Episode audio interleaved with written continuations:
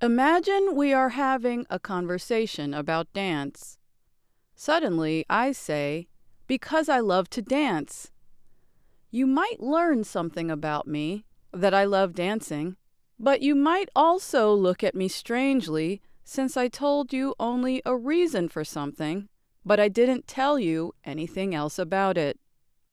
If my remark does not seem like a complete sentence, that is because it is not. The words because I love to dance are something called a clause, a group of words that contain a subject and a verb. You might remember the definition of a clause from a past everyday grammar program. Today, we will show you the difference between dependent and independent clauses. In the example about dance, the subject is I and the verb is love. But because I love to dance does not express a complete thought. It is a dependent clause. English has three common types of dependent clauses noun clauses, relative clauses, and adverb clauses.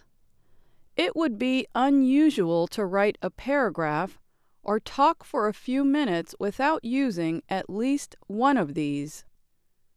In fact, in my first few paragraphs alone, I have used at least two of these types of clauses. Ultimately, understanding how clauses work will help you identify and avoid incomplete or structurally unsound sentences. And this will strengthen your speaking skills and especially your writing skills. As I just said, a clause is a group of words with a subject and a verb. But that structure alone does not guarantee a complete sentence. Clauses can be dependent or incomplete, or independent or complete.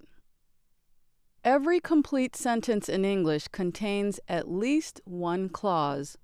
Many sentences have two or more clauses. So let's return to our example about dance. If I said to you, I never miss Samantha's class because I love to dance, I would be expressing myself in a complete sentence. The sentence has two clauses I never miss Samantha's class, and because I love to dance. Independent clauses contain the main subject and main verb of a sentence. They express clear thoughts and can stand alone as sentences. In our example, I never miss Samantha's class is an independent clause.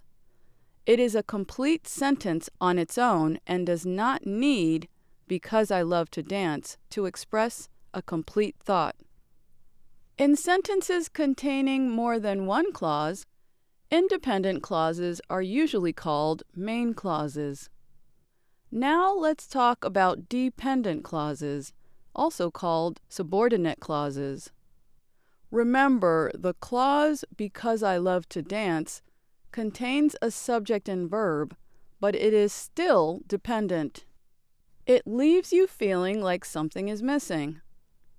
Another good indication that this clause is dependent is that the word because signals an adverb clause, but it only contains one subject and one verb. So the other part of the sentence, the independent clause, is missing. Dependent clauses depend on or need independent clauses to express complete thoughts. Listen to more examples of dependent clauses and decide for yourself. Does it seem like something is missing? Listen. If my aunt arrives by 3 p.m., that's an adverb clause. Who lives in the building? That's a relative clause. What you did last summer.